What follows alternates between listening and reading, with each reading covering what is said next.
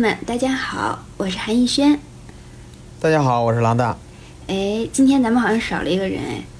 哎，段照没来。哎，干嘛去了？出差了。哟，这就 这这就抛下咱们俩了，嗯哼。对，今天咱们俩大王。嗯，好，不管他。哎，郎大，不知道你最近有没有关注咱们万智牌有什么热点啊？应该最热门的应该是这周末这个这个伊夏兰 PT 吧。哎，你也看了？嗯，看了一点儿，没有完整的看。嗯，我也没有。嗯，也不知道现在比赛结果是什么样。对。那这个这个 PT 我还我还挺感兴趣的，因为很久没有摩登 PT 了。对对，这个它不只是新环境的第一场 PT，它也是威士忌恢复摩登专业赛之后的第一场。是啊。对对，他们都蛮关注的。对，但不知道有有什么让你觉得好玩的东西啊？呃。就是看，就是目前来讲，这个环境我觉得是比 比较多样性的，所以我觉得应该是威士忌比较愿意看到的一个摩登的一个局面吧。什么套牌都有，八强，呃，基本上八强可以算是有七套牌，就只有两套人类，其他都是不一样的套牌。对，所以说还是还是比较多样的。是这样的，就是连明灯都可以占据一席之地，实在是让人觉得。你别说明灯了，我特别意外的就是那个。那个那个空壳十尊的那套牌哦，就是那个传说中的对张学友快攻炮 是吗？对，特别意外，这套牌进了八强，还挺厉害。嗯，最最重要的是造价也不贵。其实这个倒是把一个永久赛制能够更推广一点，做了一点好处。对，嗯，现在摩登的这个成本低多了。感觉真好，说的我都手痒了。嗯，回头也把自己的那套摩登牌拿出来试试。哎，完全可以。不过偷偷八卦一句，你说为什么伊夏兰第一个专业赛要办摩登呢？我觉得其实是因为摩登一直没进牌，所以呢来一波比赛，好好看看进点啥。对我我们这边也有一些牌友在猜测，这个 PT 之后可能会有摩登会有进牌了。哦，那。那个那边的比赛既然还没结束呢，咱们也就不乱猜了。那是对上一次咱们蹭着热点啊，恶搞了一次 T 二的金牌。这次我觉得咱们还得回到老本行去开挖一下非热点，你觉得怎么样？咱们这个咱们非热点一般都是回到这个故事里边找啊。你这你这不是想学断账去历史挖掘一下吗？不不不，感觉这个断账。虽然人不在，但是阴魂不散呢。嗯，不知道他有没有在打喷嚏？没有没有，我的非热点可没那么久远，他那都掉渣了。我就想聊聊最近的几期故事。我不知道您发现没有，近期的故事里出现了一个你一定会感兴趣的人物，那可是我们拉尼卡的老朋友了。是的，是的，是的。嗯，俄佐。嗯哼。这个刚就是预览这个这个伊这个伊夏兰 Rivals Excellent 的时候，特别意外，就是。俄佐出现了，而且是在一个这个鸟不拉屎的时空出现了，特别意外。对对，所以就是关于这个神一样的，就曾经只只存在于传说中的角色，终于得见真身，这个真的其实还令很多老故事粉儿，我觉得会就不只是卖情怀，真的会很激动啊！就又看到一个上古真神旅法什么样子，对，嗯。但是没想到，就是现在是属于初见就是永别，嗯，日后可能就是相见不如怀念。现在就这个这个非常。悲剧又一次被吴小强给打到底下了。我发现吴小强就特别致力于消灭任何远古的东西啊。嗯，对。对，所以我其实与旧时代划清界限。对对对，就是我我特别好奇，在老的拉尼卡故事里边，俄佐他是一个怎么样的存在呢？对，您您对老故事比较熟的，嗯嗯，拉尼卡的就是第一次见到拉尼卡的那三本小说，嗯我还都看了，看的还挺仔细的，然后我还写了那个故事梗概，嗯，对。嗯，也也都在其他平台上有刊登过。嗯哼，这个大家有兴趣可以找一找。对，这个广告就是老的，对老的这，谢谢。这个老的拉尼卡故事呢，俄佐没有真正的亮相。哦。因为就是俄佐，就就是老拉尼卡故事发生在这个拉尼卡万年庆，就是石会盟的万年庆。哇，这好所以说，对，非常久远了。就是说，所以说这个俄佐也是一个非常非常。一个年纪年长的一个一个角色了，他在九千多年前联合其他这个拉尼卡的一些呃这个势力的这个首领，嗯哼。就是建立了这个石会盟嘛，所以说呃，在这个老的拉尼卡故事里头，它也是以一个传说的一个形态出现的。但是有这么一幕，就是说，嗯、这个拉尼卡经常去回顾这个石灰盟创建的时候这个故事，所以他们在这个广场上会演这个这个剧，啊，这就拿这个石灰盟的这个建立的时候这些老故事改编的这个舞台剧。哦，哎是不是有一张牌叫悲剧舞台，上面的背景文字还提到这个事情了？对，啊 啊，然后就这个时候俄佐出现了一下，就是以一个这个呃剧中角色的这个形态出现了一下，嗯哼，嗯，就是这个当时这个古鲁的老大正在和这个波罗斯的天使在打，打着打着呢，就有一帮人来劝架了，这时候其中一个就是俄佐，嗯这个俄佐他出来的时候就，对，俄佐出来时就说呢，这个咱都别打了，嗯，啊，就是说这个咱们打了这么长时间也没什么结果，那么我带来一个法律，能让大家这个和平共处、共同发展。对，这是带着五项原则来的是吗？哎，嗯所以石会盟呢，当初就是在这样一个呃历史背景下吧，嗯哼，以俄佐牵头，然后其他的一些工会的这个妥协和拥护建立了起来。哦，这样，嗯。我我记得咱们曾经在聊天的时候，就是那时候俄佐的形象还没有出来，您当时曾经说没有想过俄佐会是一个史芬斯，您说他应该是一个人类，对，这个是怎么回事儿，因为在在那个小说里头，嗯。就是描写这段舞台剧的时候，嗯。呃，就是描绘俄佐呢是一个穿着这个呃就是白色和蓝色的袍子的一个人类。哦，这样，对，这个小说里头明确的说是一个 a man，是一个嗯男人嗯的一个形象。嗯对，然后还是个光头，呃，留 留着白胡子的一个光光头一老头儿。啊，这个样子，所以说，对，所以说这个在这个伊夏兰里边，他突然以一个史芬斯的形态出现，我特别意外嗯啊。但是后来一想，呃，可能也有合理性，嗯就是说，俄佐现在大家都知道他之前是个朋洛克嘛，嗯，对，而且是应该是这个看他的年纪，他应该是这个石缝修补之前的老牌朋洛克，嗯所以说他以前的能力应该是相当强大的。哦，所以说他在拉尼卡时空没准儿就是变换成了人类的样子出现。哦，我还以为不然的话，我以为像俄佐利的历代工会长都要传承史芬斯呢。我原来看起来也也不是，呃，嗯，圆圆的不错啊。不过、那个在新故事里边，俄佐反正我读起来可是特别的令人不舒服，而且就好像是为了要突出他的史芬斯特征一样，他非常明显一个。高冷的、威严的、不近人情的一个律法的守护者，或者是一个律法王者的形象，而且他的威严就特别带有一种装模作样性，就是一定要以一种居高临下的方式去看着杰斯和瓦斯卡。嗯，对他，他这个令人，总之就是浑身特别不舒服，就仿佛在他的眼睛里边，除了律法的执行者，就是律法的被执行者，就是囚犯。有看他称呼瓦斯卡，你这个蛇发妖，你是要不要第三度成为囚犯或者怎么样？这这个感觉，嗯，其实，这个其实这句话也是有点背景的，诶，是因为跟马斯卡之前的故事有关吗？嗯，跟老拉尼卡的故事有点关系。老拉尼卡曾经的这个工会长是一个蛇发妖嘛，啊呃，是三个蛇发妖，啊，就是格加里的工会长是吗？对，三姐妹，三姐妹哦，蛇发妖三姐妹、啊。对，呃，这么这么看起来，每个颜色的工会长确实他都特别偏爱某一种生物，是吗？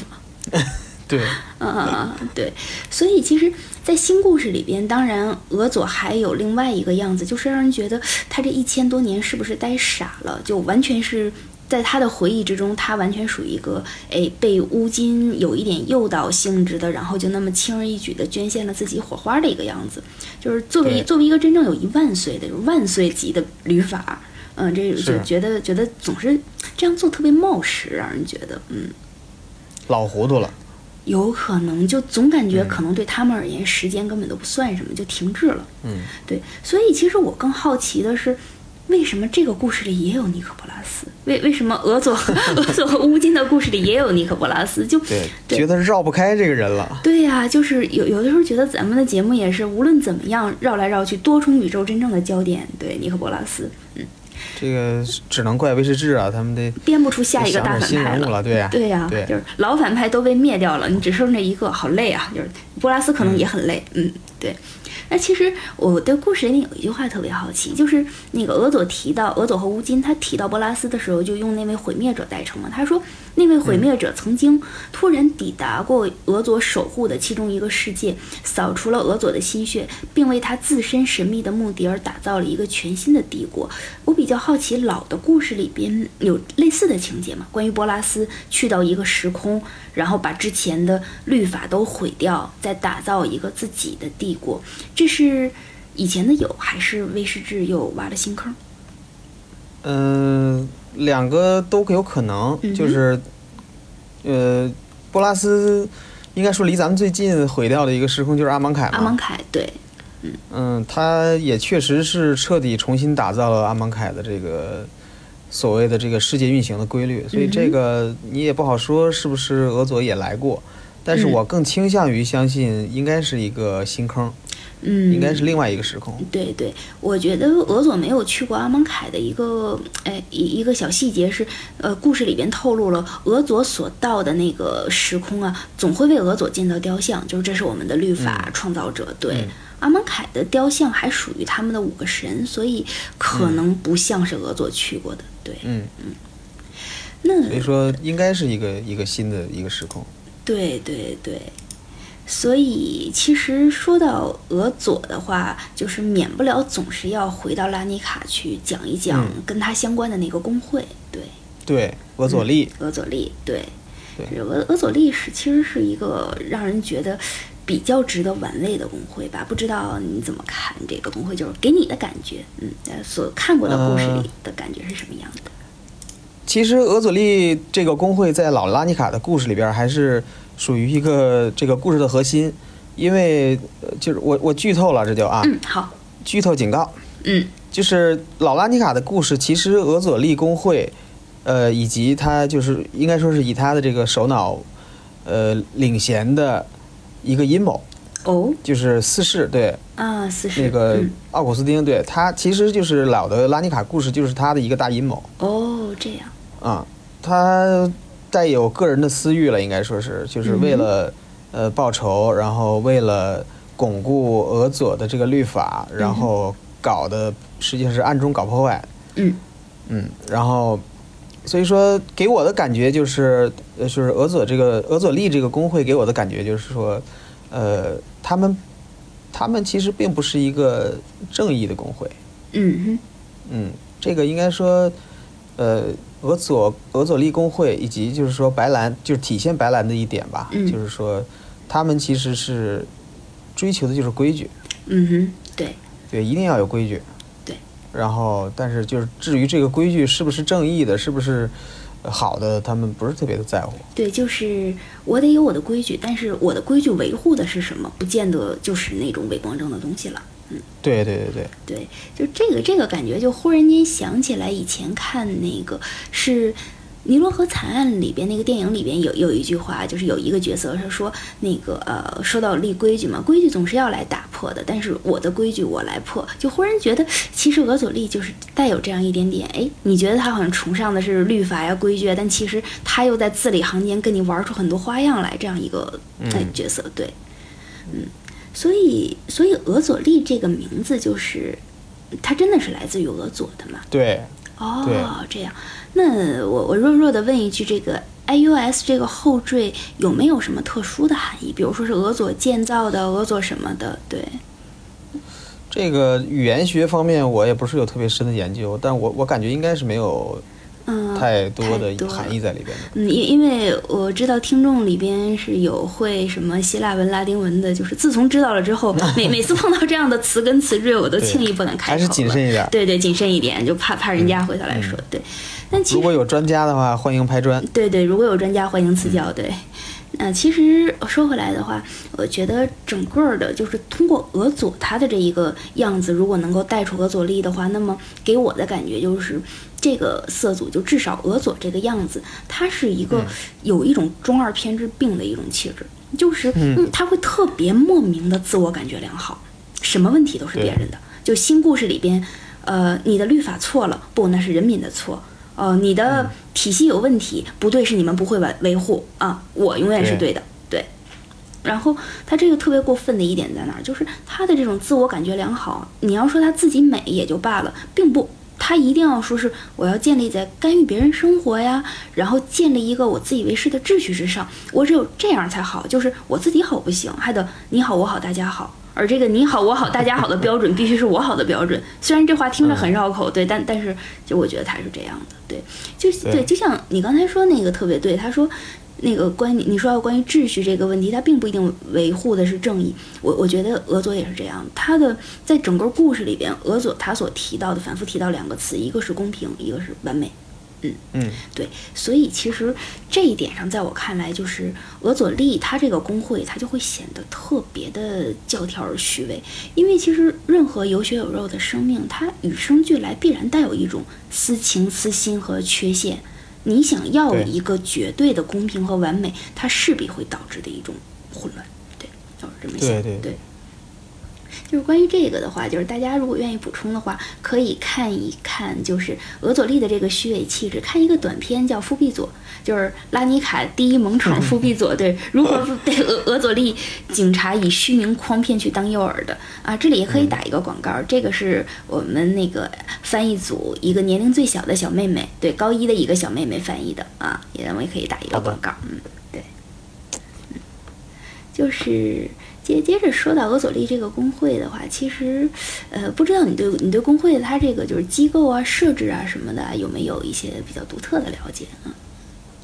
嗯，这个在故事里头说说的也不是特别多，但是有一些牌上有提吧。嗯哼。就是那个老老俄佐利有一个双色地，嗯，叫俄佐利横平法院，这个应该是一个这个。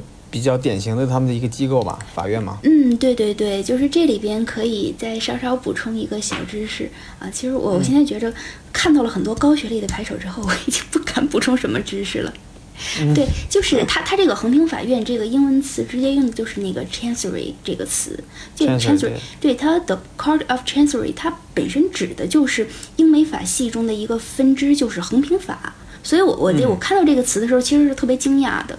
就横平法的话，它是源自于嗯十四世纪末的英国，它设立的原因啊，就是专门是要为了解释一些普通法没法去解决的一些民事案件。就那个时候，英国法律不是很完备，所以普通法够不到一些地方。就比如说是财产纷争，最主要的，它最好的一点就是你是直接可以向国王提出诉讼，然后国王派大法官去审理，所以久而久之就成了一个这个所谓横平法庭。嗯，就是说，我觉得这个地方有意思的一点在于哪儿？就是横平法自己它最特殊的一点就是，当法律原则和公平原则产生分歧的时候，它依照的是公平优先裁定。那这个是不是特别的恶作力？就是，对，你看你好像讲法律，但是一旦法律和公平原则相哎冲突的时候，我们要看的是公不公平。对，所以衡平法它本身就自被称为一个叫做它是公平的化身嘛，所以就有这样一个对，而且衡平法中额外有一些准则特别的恶作力，比如它不允许有过失的人可以逍遥法外，你要是有有错误了，就一定会判你。还有就是，比如说你要想去告别人，我要怎么样？你告别人的人，你自身必须要是清白干净的。对，这这些，这有点意思。对对对，就是说它这些侧面很好玩儿。我就是再一次看到了，你看万智他在里边涉及到的一些小的文化概念啊，觉得很有意思。对，所以，对，所以其实。啊，说这么多，我想说的是，我希望大家不要把它看成俄佐利平衡法院，嗯，哦 对，希望希望不会有有这样子的，对对对，嗯，这里对大家注意一下是横平法，横平法，对，横平法是一个词，对，嗯啊，这个我补充一点吧，就是说从颜色轮哲学去反过来去看俄佐利的这些特征，嗯哼，就是刚才咱们也说嘛，他追求的是公平而不是正义，其实。呃，其实万智牌历史上有过几次，呃，比较典型的就是呃白色的反派。嗯哼，比如就是，呃，第一个应该就是那个那个谁神和的那个金田金田金田刚司啊，金田刚司，嗯，对，他就是一个白色的反派。那他其实体现的就是，其实白色的一个白色的一个比较典型的特征就是，他希望公平。嗯。公平和和平。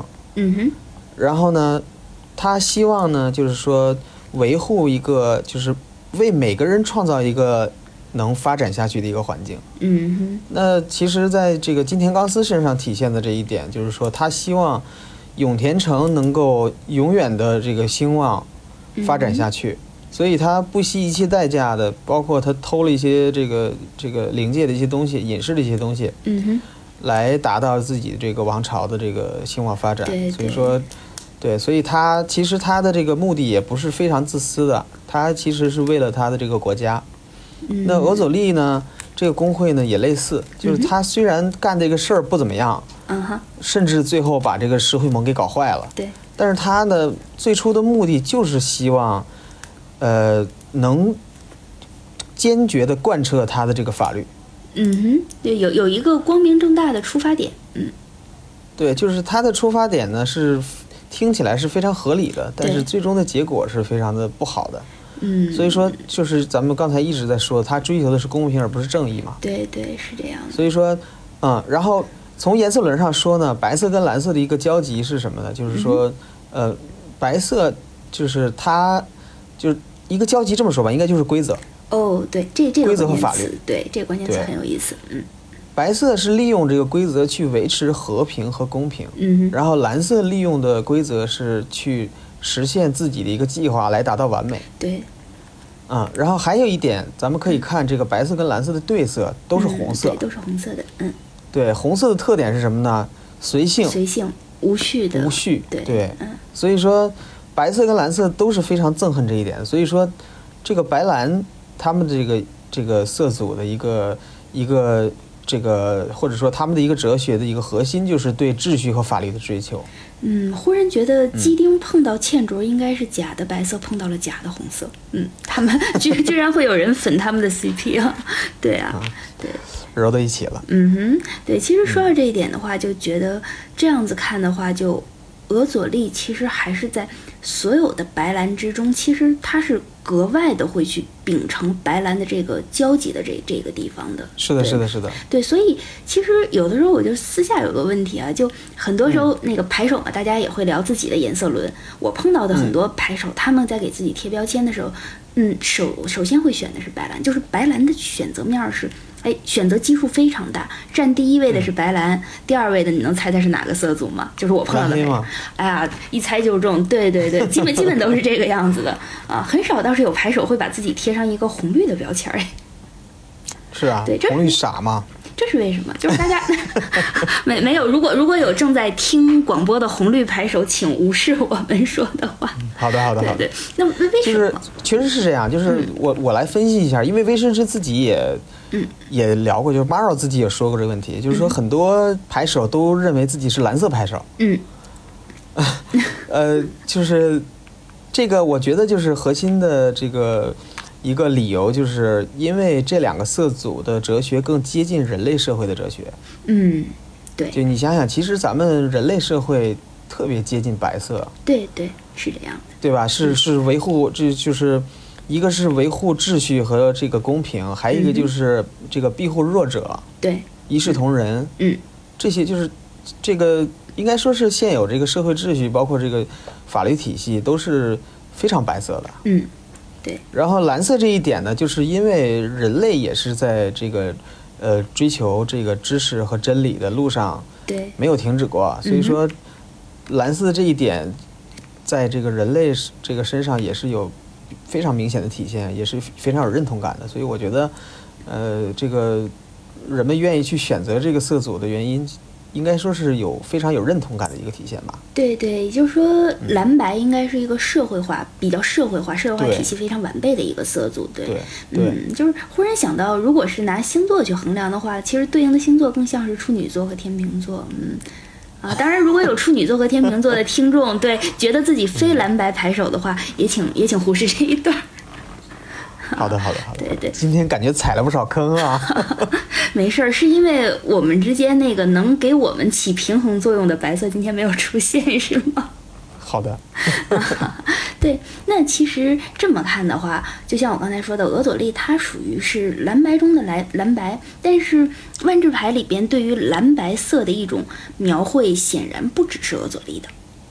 嗯嗯，对，就呃，万智牌其实这么说吧，就是这个呃，应该说这个对于颜色轮的这个执着，其实是 Maro 带起来的。所以说，哦、这样，呃，咱们咱们可以看啊，就是万智牌有很多蓝白生物，包括蓝白传奇生物。嗯，是的。一些老的蓝白生物，其实在这个颜色轮哲学方面体现不是那么的明显。比如说咱们这个哈娜，哈娜，对对，替对替今天没有来的断账补充一个哈娜。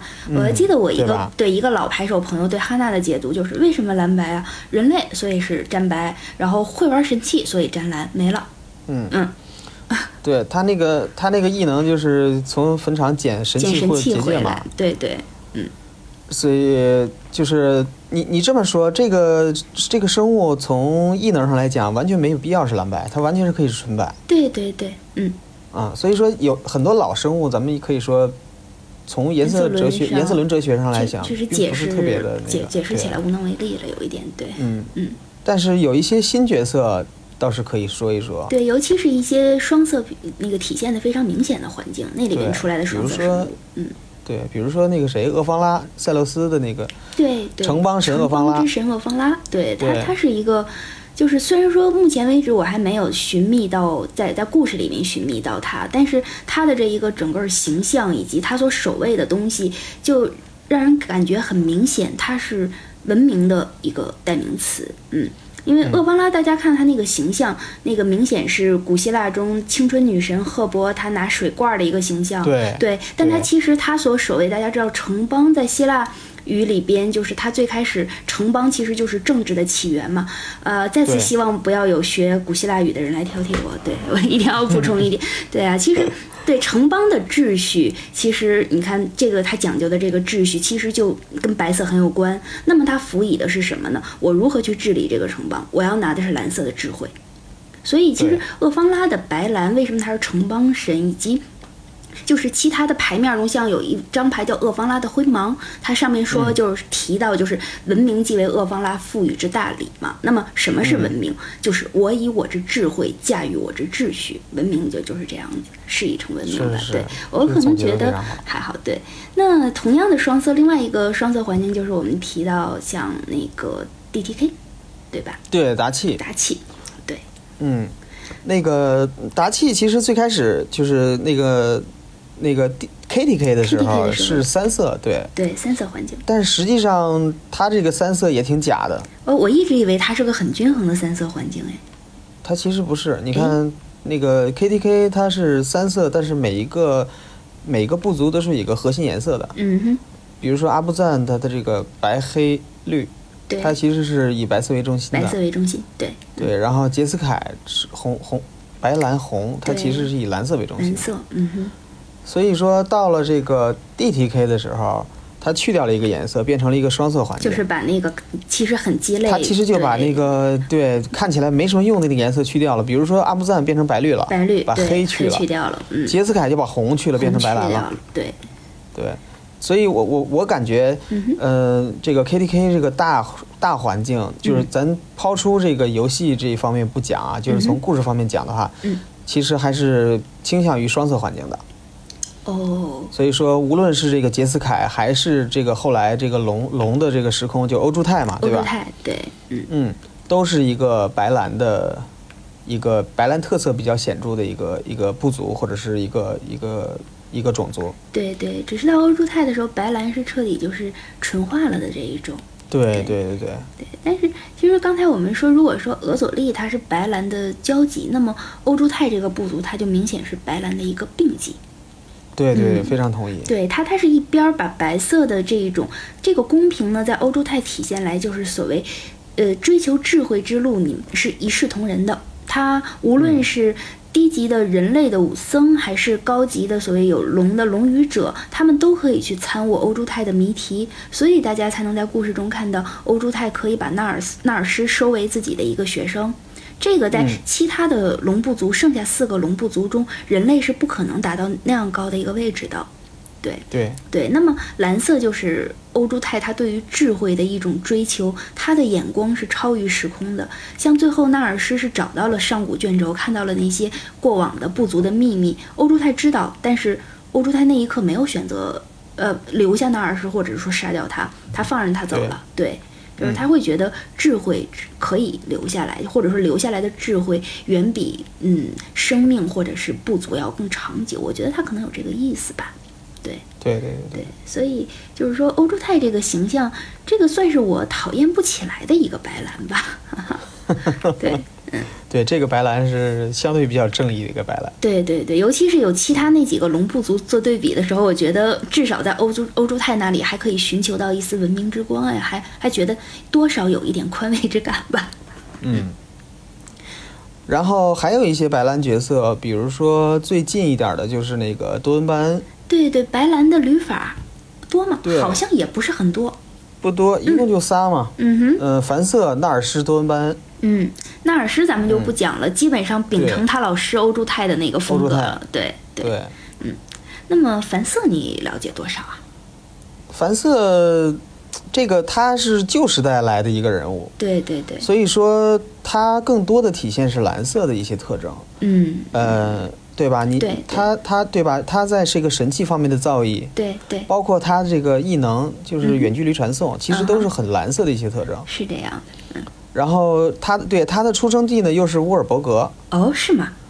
那他不应该是黑的吗？他是乌尔伯格生人，对呀，所以说他更更应该受到的影响是黑色而不是白色。所以说，这个彭洛克凡色的这个白色，我我觉得只能从性格方面去去找了。哦，一个是对吧？一个是在那个石缝就石缝危机的时候，他的这个服从大局这一点，对吧？嗯，其实说白了就是人家让他干啥他就干啥。嗯哼。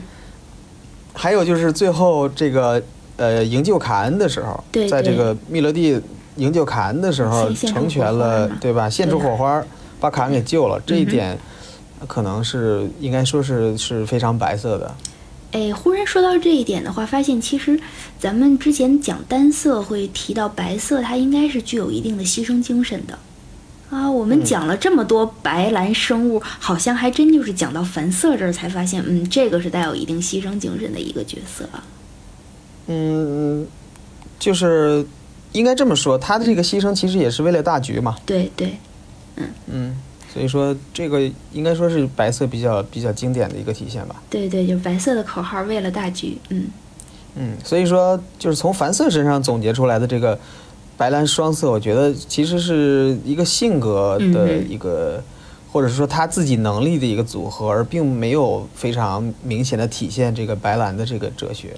嗯，那这么看的话，多芬班恩是不是可能更白蓝一点呢？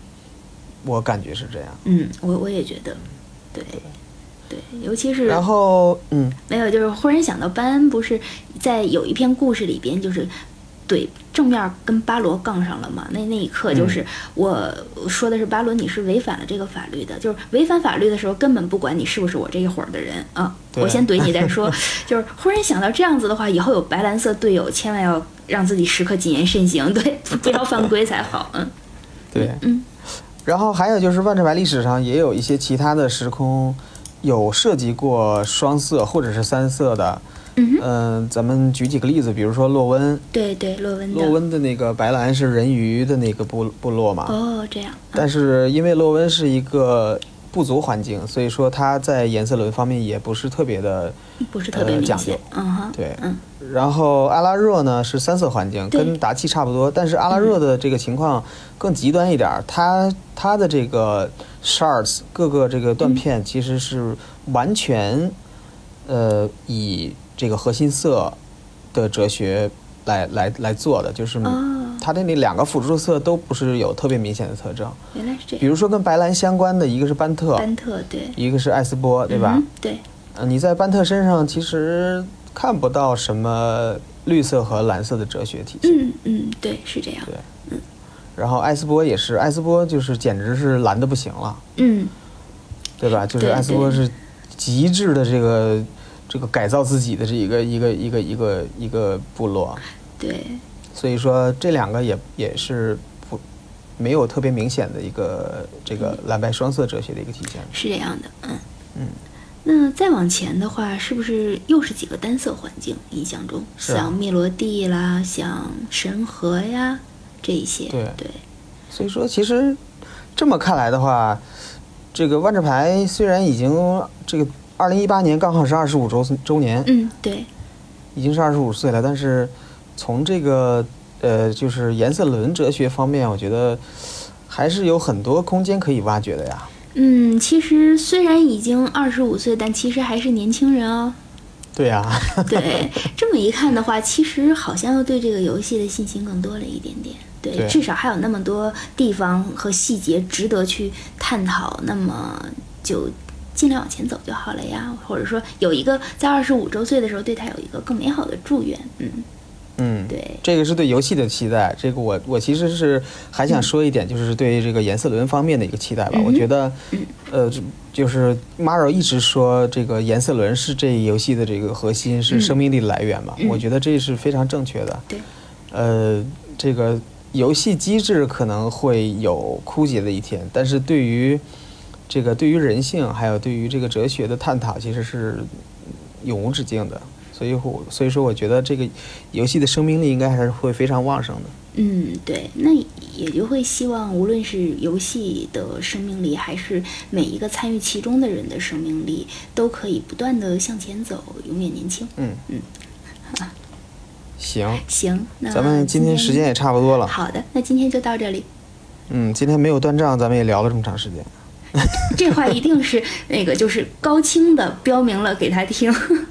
嗯，非常好。好，那好，那行，那。就咱们下周再见。好嘞，下周再见。嗯嗯，拜拜拜。拜。